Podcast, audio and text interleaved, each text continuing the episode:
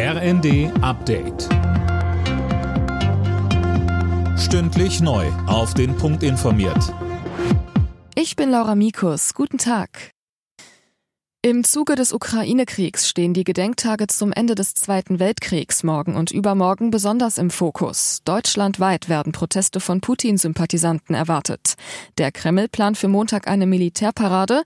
Am 9. Mai wird in den ehemaligen Sowjetrepubliken der Sieg über Nazi-Deutschland gefeiert. Der ukrainische Präsident Zelensky hat Bundeskanzler Scholz und Bundespräsident Steinmeier für Montag nach Kiew eingeladen. SPD-Chef Klingbeil hat eine Neuausrichtung bei der Ostpolitik seiner Partei angekündigt. In der Welt am Sonntag gestand er ein, man habe sich zu stark auf Russland konzentriert. Mehr von Eileen Schallhorn. Mit Blick auf das Ende des Kalten Kriegs will sich zwar Klingbeil die Ostpolitik von Willy Brandt nicht schlecht reden lassen, er gesteht aber Fehler im Umgang mit Russland ein, vor allem nach der Besatzung der Krim 2014. Allein an der SPD hätte das aber nicht gelegen.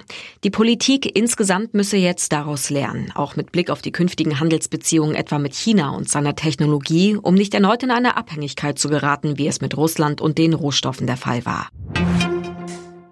Auch an Tag drei der von Russland verkündeten Feuerpause am Stahlwerk in Mariupol gehen die Versuche heute weiter, möglichst viele Zivilisten aus dem Industriekomplex zu retten. Gestern konnten rund 50 Menschen in Sicherheit gebracht werden. Frauen in Afghanistan müssen ab jetzt in der Öffentlichkeit Burka tragen. Das hat das Taliban-Regime beschlossen.